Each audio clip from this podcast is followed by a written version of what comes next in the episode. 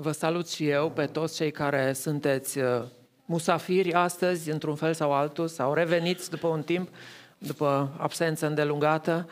Dumnezeu să vă binecuvinteze și să vă dea împreună cu noi bucuria învierii, care, iată, și la 2000 și ceva de ani de la evenimente, continuă să ne anime, să ne aducă împreună și să ne dea acea speranță care, de care avem mare nevoie, nu numai pentru viața asta, ci și pentru cea viitoare. Haideți să citim împreună din Matei, capitolul 28, de la primul verset. La sfârșitul sabatului, când se lumina spre ziua întâia săptămânii, Maria Magdalena și cealaltă Marie au venit să vadă mormântul. Și iată că s-a făcut un cutremur mare, căci un înger al Domnului s-a coborât din cer, a venit și a rostogolit piatra de la intrarea mormântului și s-a așezat pe ea. Înfățișarea lui era ca fulgerul și îmbrăcămintea lui albă ca zăpada. Străjerii s-au cutremurat de frica lui și au rămas ca morți. Dar îngerul a luat cuvântul și le-a zis femeilor, nu vă temeți, căci știu că îl căutați pe Iisus care a fost răstignit. Nu este aici, a înviat după cum a spus. Veniți să vedeți locul unde zăcea Domnul. Mergeți repede și spuneți-le ucenicilor lui că a înviat dintre cei morți. Iată, el merge înaintea voastră în Galileea, acolo îl veți, îl veți vedea. Iată, v-am spus. Ele au plecat în grabă de la mormânt, cu frică și cu mare bucurie, și au alergat să dea de veste ucenicilor.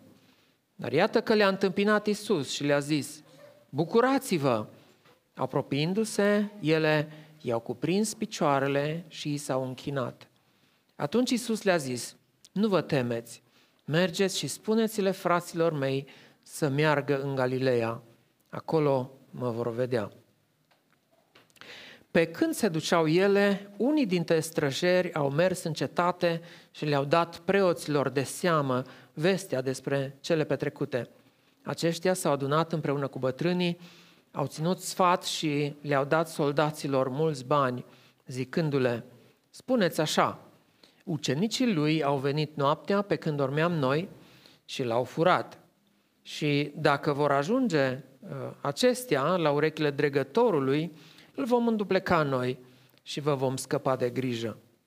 Ei au luat banii, au făcut cum au fost învățați și au făcut cum au fost învățați. Și s-a răspândit vorba aceasta printre iudei până în ziua de azi. Până aici cuvântul din Scriptură. Doamne, Tată Ceresc, îți mulțumim pentru cuvântul Tău, îți mulțumim pentru ziua aceasta. Fii Tu, Doamne, cu buzele mele și fii cu urechile, cu inimile și cu sufletele ascultătorilor. Amin. O să mă mut așa mai în stânga aici, că aici eram față în față cu colțul acela de zid și nu vă vedeam bine nici pe unii, nici pe ceilalți. Uh, sărbătoarea învierii este un fenomen care contrazice experiența noastră obișnuită cu viața și moartea. Prima dată mi-a fost dat, uh, aveam vreo 24 sau 25 de ani, uh, mi-a fost dat să uh, fiu prezent când o persoană a murit. Locuiam în Arad, locuiam în chirie la o familie, erau mai în vârstă și capul familiei, bărbatul din, din casă, se pare că ducea o boală despre care nu știam prea bine, nu știa nici soția lui prea bine și într-o bună zi a murit. Eram și eu prezent acolo și uh, tanti s-a panicat, n-a știut exact ce să facă și sub imperiul necesității am ajutat-o, la început am încercat o resuscitare, uh, ea a sunat salvarea și a sunat copiii până au venit Uh, și a decedat în, în scurt timp. Deci când a venit salvarea era, era decedat și pe urmă iar am ajutat-o, era întins pe jos, uh, am ajutat-o să-l ridice de acolo și am fost pus în această situație de a veni în contact, cumva, direct cu moartea pentru prima dată în viață și m-a marcat, după cum știți, îmi amintesc și acum, după cum vedeți, îmi amintesc detalii. Atât de puternic m-a marcat momentul acela. Și experiența vieții și a morții pentru noi este una dramatică, este una care ne copleșește. Dar din experiența noastră obișnuită și a generațiilor care au mers înainte de noi, oamenii nu învie pur și simplu. Nu este ceva care să vezi, nici măcar o dată în viață. Nu ne este dat să vedem așa ceva. Și uh, ne gândim că și pentru cei din vremea Domnului Isus, lucrurile au stat la fel. Și sărbătoarea aceasta pe care noi o sărbătorim astăzi este despre, într-adevăr, despre un fenomen care contrazice experiența noastră obișnuită cu viața și cu moartea. Și asta ne intrigă și asta ar, este și cumva ar trebui să fie motivul principal pentru care uh, sărbătorim astăzi, că iată, uh, moartea a fost învinsă și așa cum a ajuns până la noi narațiunea și semnificația ei, această învingere unică a morții de către Isus are un impact și asupra noastră. Dar sărbătoarea învierii nu este doar despre acest fenomen care contrazice experiența noastră, ci în egală măsură este un eveniment despre vești. Vești proaste și vești bune. Vești uh, false și vești adevărate. Obiectul însă uh, și al fenomenului de care ziceam, al învierii, uh, și al veștilor este același, și anume Isus. Despre El este fenomenul. Despre El sunt veștile. Și există vești pe care noi le așteptăm. Um, sunt vești care le anticipăm cu mult timp înainte și așteptarea ne provoacă emoție. Sunt vești însă pe care nu le așteptăm, care ne surprind, fie uh, poate speram să nu se întâmple un lucru și am încercat să împingem cât mai departe de noi o veste, dar ea a venit și atunci uh, Uh, cumva ne surprinde negativ. Dar nu la asta mă refer, ci mă refer la genul de vești care chiar nu te aștepți să le primești, care chiar te surprind. Și ele pot provoca o bucurie instantanee, uneori se întâmplă așa, sunt lucruri plăcute, lucruri de dorit. Sunt alte vești care ne șochează, dar ne trebuie o vreme să le asimilăm, să ne obișnuim cu gândul prima dată parcă nu știm ce să facem cu ele, ne șochează, apoi le asimilăm treptat, dar sunt și genul de vești pe care le refuzăm. Cumva nu le refuzăm să le credem. Evidențele ne copleșesc, ne intră prin ochi, prin urechi, dar noi le refuzăm și le ținem undeva afară din ființa noastră, pentru că nu ni le dorim. Și mesajul meu de astăzi este despre vești. O să ne uităm la sărbătoarea aceasta, la evenimentele acestea citite în Matei, uh, prin prisma aceasta a veștilor. Trăim într-o vreme în care veștile circulă și circulă spre bine sau spre rău. Uh, în urmă cu câțiva ani, când uh, aceste rețele de socializare au devenit larg accesibile uh, și folosite, s-a renăscut cumva un uh, fenomen care era de fapt foarte vechi și acela, anume acela al știrilor false.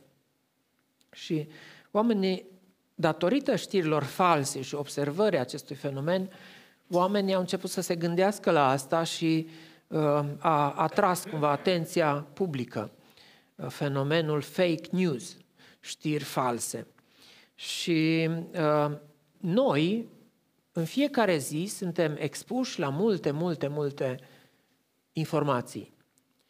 O parte din acestea sunt adevărate, o altă parte sunt opinii care uh, poate au o oarecare valoare de adevăr, poate sunt neutre, uh, și o altă parte sunt false. Și noi suntem supuși acestui tir continuu uh, prin alegerea noastră, că am putea să uh, ne închidem aceste surse prin care informațiile vin la noi, dar noi alegem să nu o facem și din cauza aceasta informațiile vin. Și noi suntem puși în situația fie de a judeca și discerne, fie de a uh, refuza, de a, se, este un fenomen care se numește information overload, când ești prea copleșit de informații și nu mai vrei să procesezi și cumva nu-ți mai pasă de lucrurile care vin spre tine. Și uh, fapt este că suntem în postura de a judeca. Dacă vrem să fim uh, cumva în control asupra vieții noastre și să nu fim la, uh, cum zice Apostolul Iacov, uh, ca și valul mării, purtați încolo și încoace de orice vânt de învățătură, atunci uh, noi trebuie să discernem între știri adevărate, vești adevărate și vești false. În primul rând, vă propun să ne uităm uh, aici, în textul nostru, nu la vești refuzate, ci la vești primite. Femeile care merg la mormânt, așa după cum am citit, dis de dimineață, când se lumina spre ziua, în ziua din tâia săptămânii, Maria Magdalena și cealaltă Marie au venit să vadă mormântul. De ce s-au dus ele să vadă mormântul? Pentru că erau în căutare de vești. Ele voiau să afle ce s-a întâmplat cu trupul lui Isus. Uh, după cum citim în alte evanghelii, uh, el a fost înmormântat în grabă de Iosif din Arimatea. Uh, nu a putut avea loc acest ritual de îmbălsămare care era practicat în Orient în vremurile acelea și uh, tot din altă Evanghelie aflăm că femeile au pregătit uh, substanțele pentru îmbălsămare să meargă uh, la mormânt. Și ele caută să afle vești, să afle ce s-a întâmplat cu Isus. Și în momentul în care ele apar acolo, uh, își face apariția un înger. Un înger care prima dată face niște lucruri extraordinare, uh, se face un cutremur, uh, prezența îngerului bănuim că provoacă acest cutremur, căci este cuvântul acela căci, s-a făcut un mare cutremur, căci un înger al Domnului s-a coborât din cer, a venit, a rostogolit piatra de la intrarea mormântului și s-a așezat pe ea. Wow! Deci e un display extraordinar de putere, de maestate și uh, evanghelistul ne spune că înfățișarea lui era ca fulgerul și îmbrăcămintea lui albă ca zăpada. Și dacă uh, îngerul a dorit să obțină atenția femeilor, credem că a obținut-o, uh, în felul acesta, deci ele clar uh, îi dădeau lui toată atenția în acel moment. Mai mult decât atât, uh, citim că străjerii s-au cutremurat de frică. Și îngerul nu numai că face aceste acțiuni extraordinare acolo, adică dă la o parte piatra de la, de la gura mormântului, în altă evanghelie citim că femeile se întrebau oare cine le va prăvăli piatra de la intrarea mormântului. Și iată că vine îngerul și le prăvălește piatra. Dar îngerul ia cuvântul și spune, ă, nu vă temeți, știu că îl căutați pe Isus, care a fost răstignit, nu este aici, a înviat, după cum a spus. Și le invită să și constate deci le, uh, le spune, le dă vestea că Isus a înviat, uh, le cheamă să constate că trupul lui nu mai este acolo și mai departe le dă un îndemn sau o poruncă, mergeți repede și spuneți-le ucenicilor că a înviat dintre cei morți.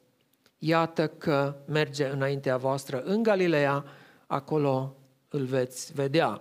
Iată că v-am spus, v-am anunțat. Uh, deci în mesajul îngerului este, în primul rând,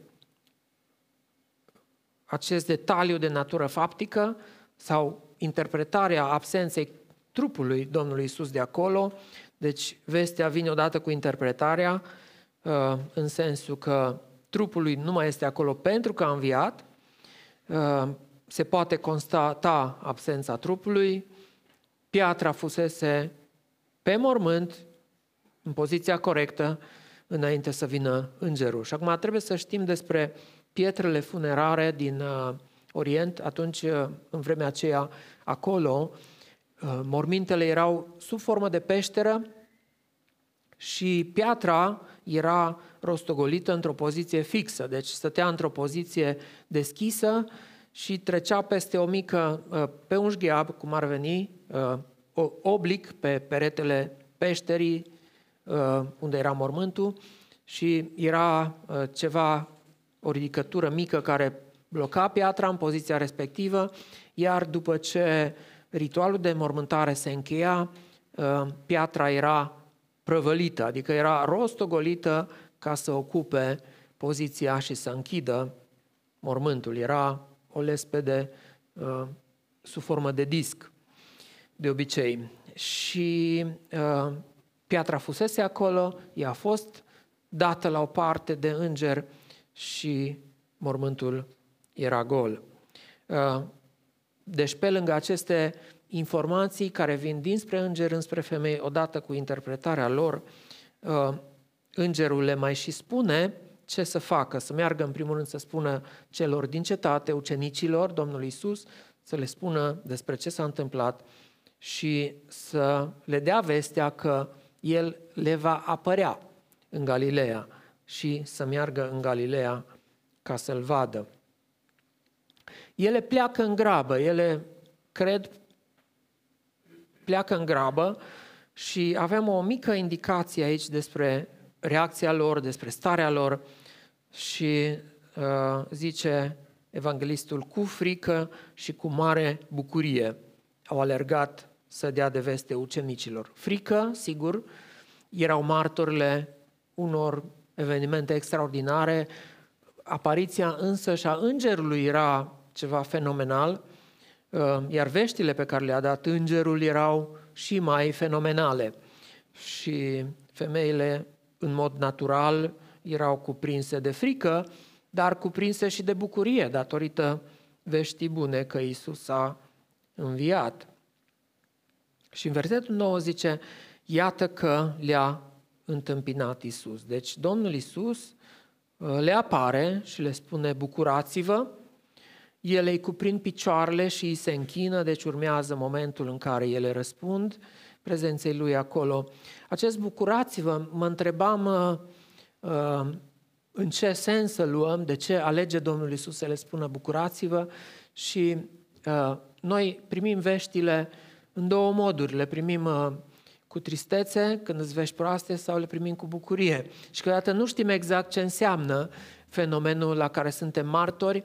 Uh, ele deja se bucurau, dar Domnul Isus le confirmă bucuria și le spune, da, e o veste bună, e o veste bună.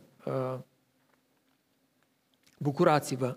Și uh, ele răspund prin a-i se închina. Și Domnul Iisus le spune, nu vă temeți, mergeți, spuneți-le fraților mei să meargă în Galileea, acolo mă vor vedea. Deci, practic, repetă ceea ce și confirmă și întărește ceea ce uh, le spusese îngerul. Și femeile, prin răspunsul lor, Uh, sunt exemplu tipic a celui care primește vestea care o crede și care uh, acționează în baza veștii, uh, fără preget, fără întârziere, ele chiar merg și spun ucenicilor.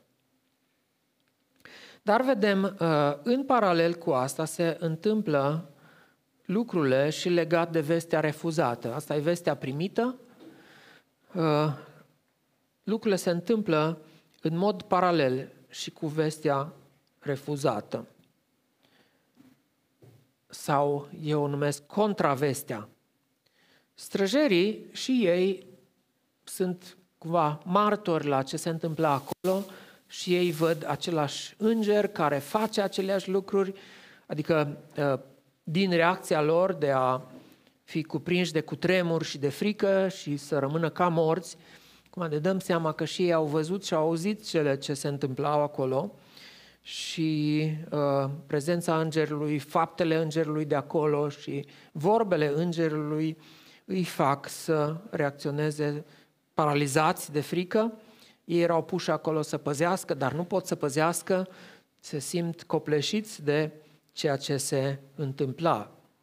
Numai că după ce își revin, soldații, străjerii de la mormânt, mimează cumva uh, ceea ce îngerul le spusese femeilor să facă. Uh, ei merg, sau o parte din ei, unii dintre ei, merg în cetate și le duc vestea preoților de seamă.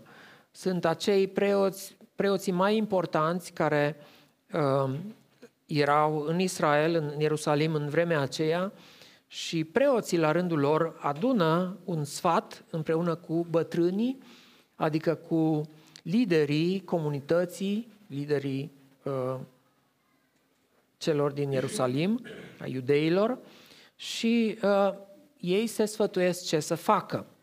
Și atunci, datorită acestei vești, la fel cum femeile au primit vestea să meargă la ucenici, uh, bărbații aceștia, străjerii, merg și dau vestea la preoți. Preoții, la rândul lor, uh, adună un conciliu și se gândesc cum să conțină această situație, cum să nu lase ca această situație să scape de sub control și uh, vestea că el a înviat, vestea că el se va arăta în Galileea, era alarmantă pentru ei uh, și dintr-o dată vedem cum vestea este refuzată. Bănuim că soldații, străjerii romani nu aveau un interes deosebit în cele întâmplate, în afară de șoc, nu ne spune cuvântul că aveau vreun interes ca această știre să fie suprimată sau să fie denaturată sau să se răspândească o minciună pe marginea ei. În schimb, lucrul acesta se întâmplă la preoții de seamă, care uh, receptează informația, dar o resping. Zic, pot zic ca și Ardeleanu, animalul ăsta nu există. Nu, Ardeleanu, știți, când a mers la grădina zoologică și a văzut elefantul pentru prima dată, a zis, animalul ăsta nu există. și atunci uh, uh, bătrânii poporului împreună cu preoții zic, nu, așa ceva nu se poate, așa ceva nu există. Și atunci refuză vestea și atunci uh, ei își mobilizează abilitățile și concep o contraveste. Uh, o falsă veste care să înlocuiască vestea cea adevărată. Și care e contravestea?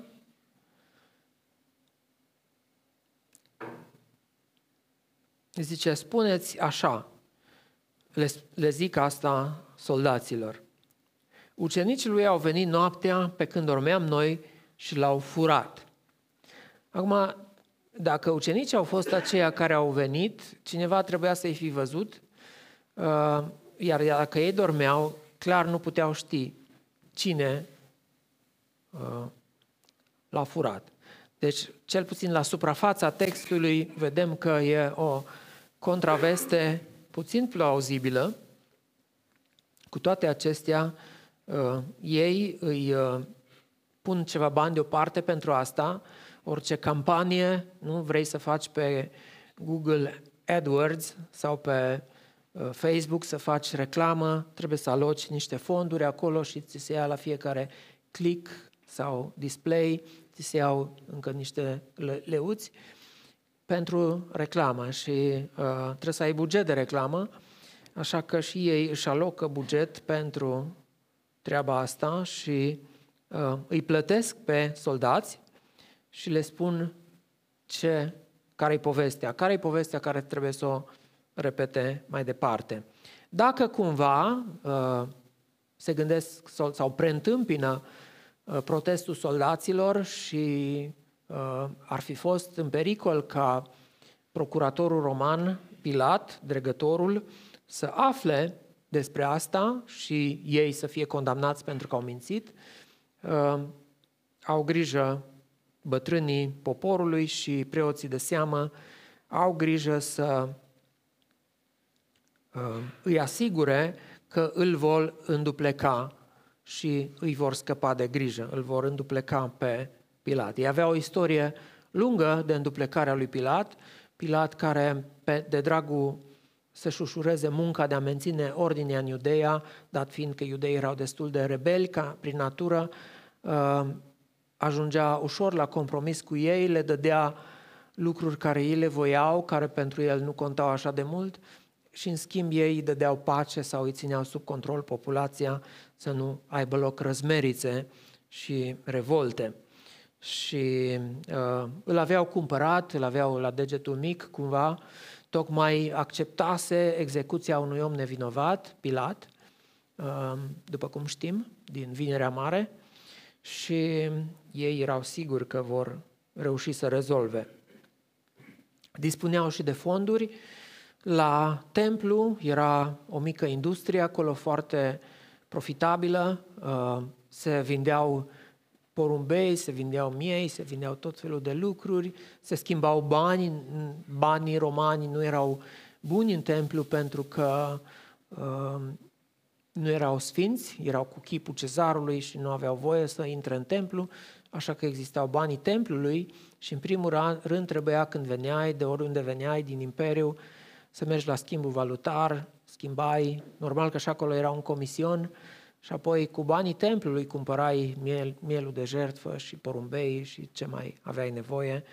Deci toate astea, cât un mic profit de la fiecare pelerin care mergea acolo, rămânea uh, în Ierusalim și existau fonduri, nu era o problemă.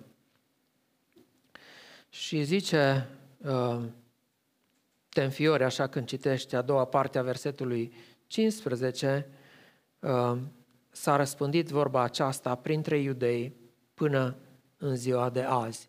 De ce? Pentru că soldații care au fost sursa acestei nara- narațiuni alternative uh, au luat banii și au făcut cum au fost învățați. Uh, noi avem în limba română cuvântul narațiune, dar mai nou de când cu aceste știri false sau adevărate, cu unghiul, punct, puncte de vedere din care te uiți la o știre sau la alta, alt punct de vedere, uh, în engleză este cuvântul narrative și atunci uh, ai noștri români care n-au fost prea atenți la literatură când au învățat la limba română despre narațiune, zic narrative, o narativă sau altă narativă, poate ați auzit pe comentatori zicând despre narative. E iată că și aici erau două narative.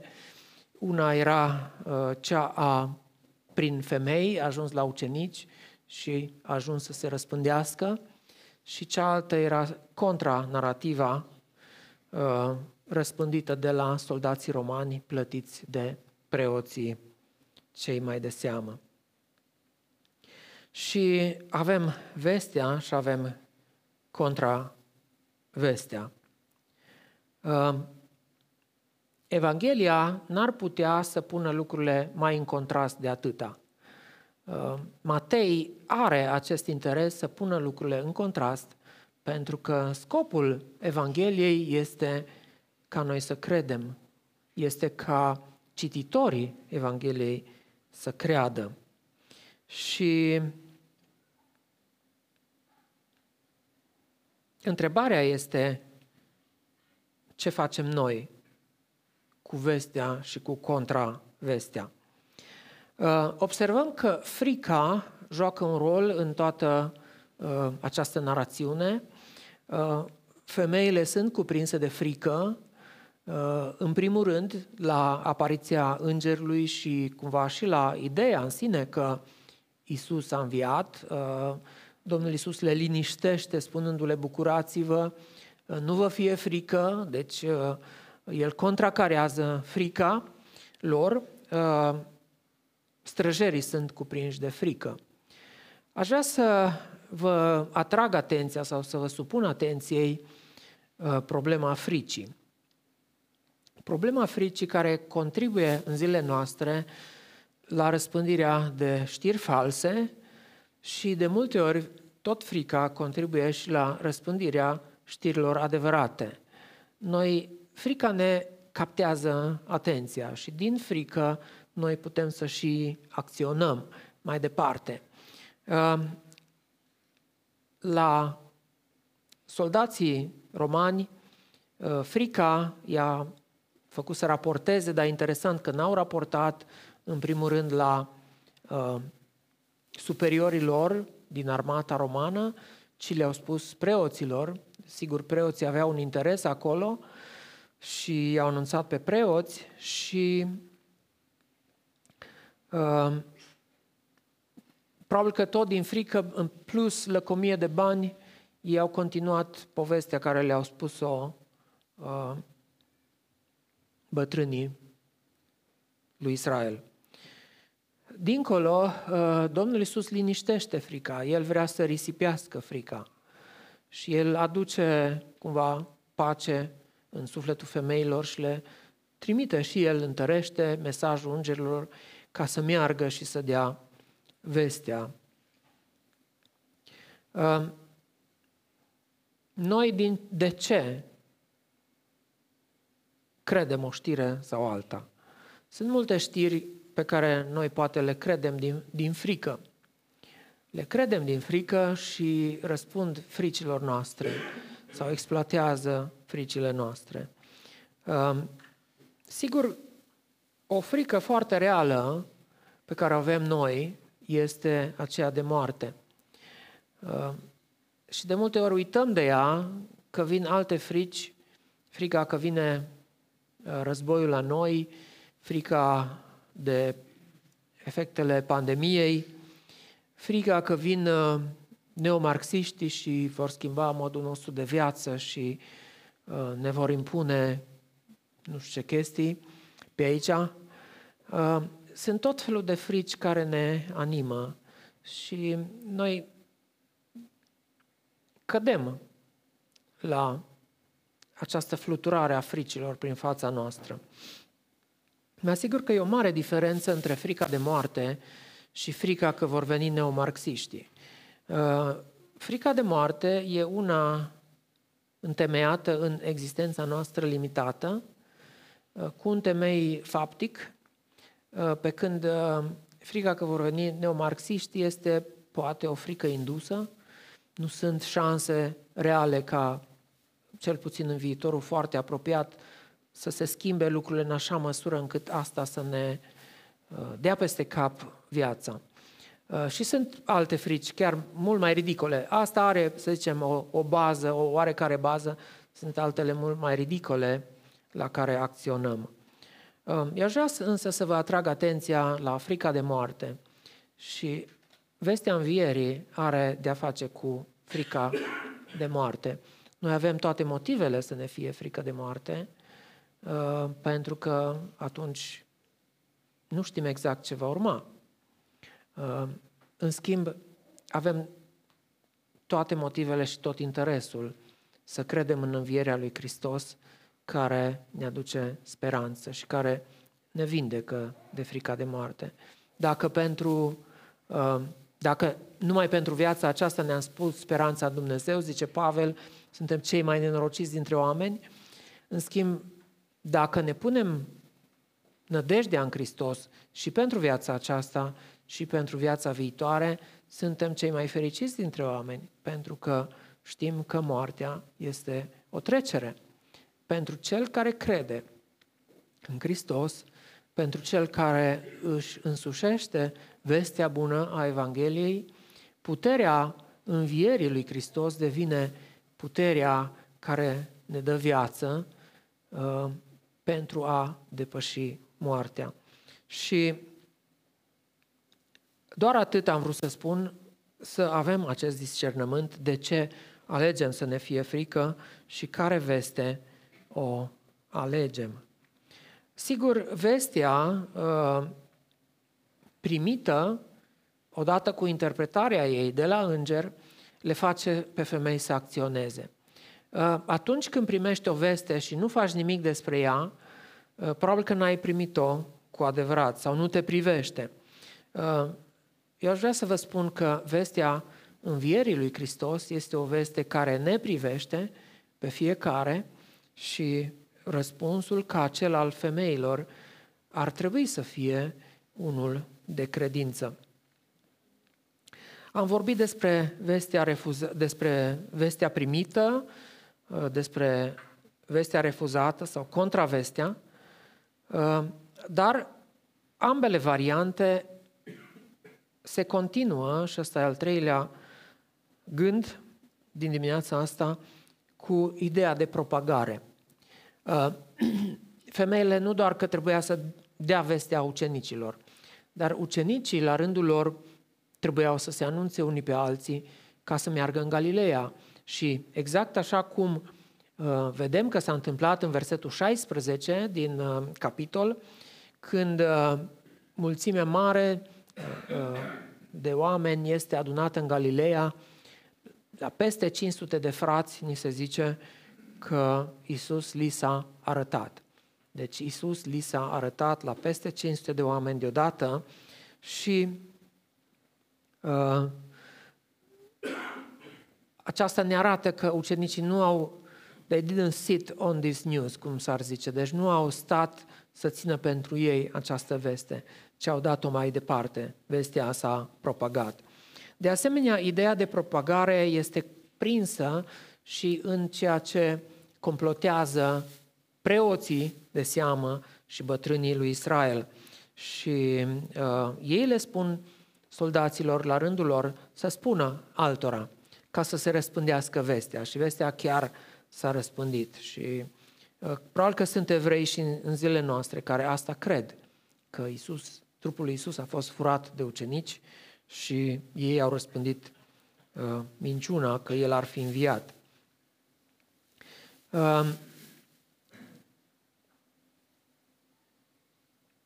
Ce înseamnă asta pentru noi? Înseamnă că dacă noi nu primim, dacă noi primim vestea, dar nu o dăm mai departe, într-un fel ne osândim și facem jocurile contraveștii, pentru că contravestea se propagă. Și dacă e ceva în textul nostru care să ne provoace astăzi, lucrul acesta este uh, practic ceea ce uh, urmează Isus și le spune celor din Galileea, adunați acolo, să meargă în toată lumea, să propovăduiască Evanghelia la orice făptură. Este ceea ce noi numim Marea Trimitere, Marea Însărcinare, este sarcina fiecărui creștin, este sarcina bisericii lui. Să dea mai departe vestea.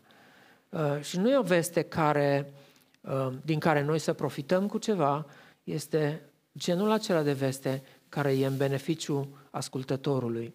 Cel care ascultă vestea, cel care o primește, uh, cel care crede că moartea, așa, moart, morții i s-a venit de hac, că moartea a fost biruită, ă, acela este ferice de el. Ă, astăzi ne amintim de lucrul acestea, trăim într-o vreme a știrilor false, să avem grijă ce credem, ă, să credem adevărul. Trebuie să facem o alegere. Nu putem fi neutri la genul acesta de vești. Este genul de veste care fie o primim, fie o respingem. Provocarea mea este să o primim și să devenim propagatorii ei. Uh, și vom face asta, în primul rând, pentru noi, pentru beneficiul nostru, pentru mântuirea noastră, uh, pentru siguranța noastră veșnică, dar o, fa- o vom face și de dragul și pentru binele atâtora care au nevoie de ea. Amin.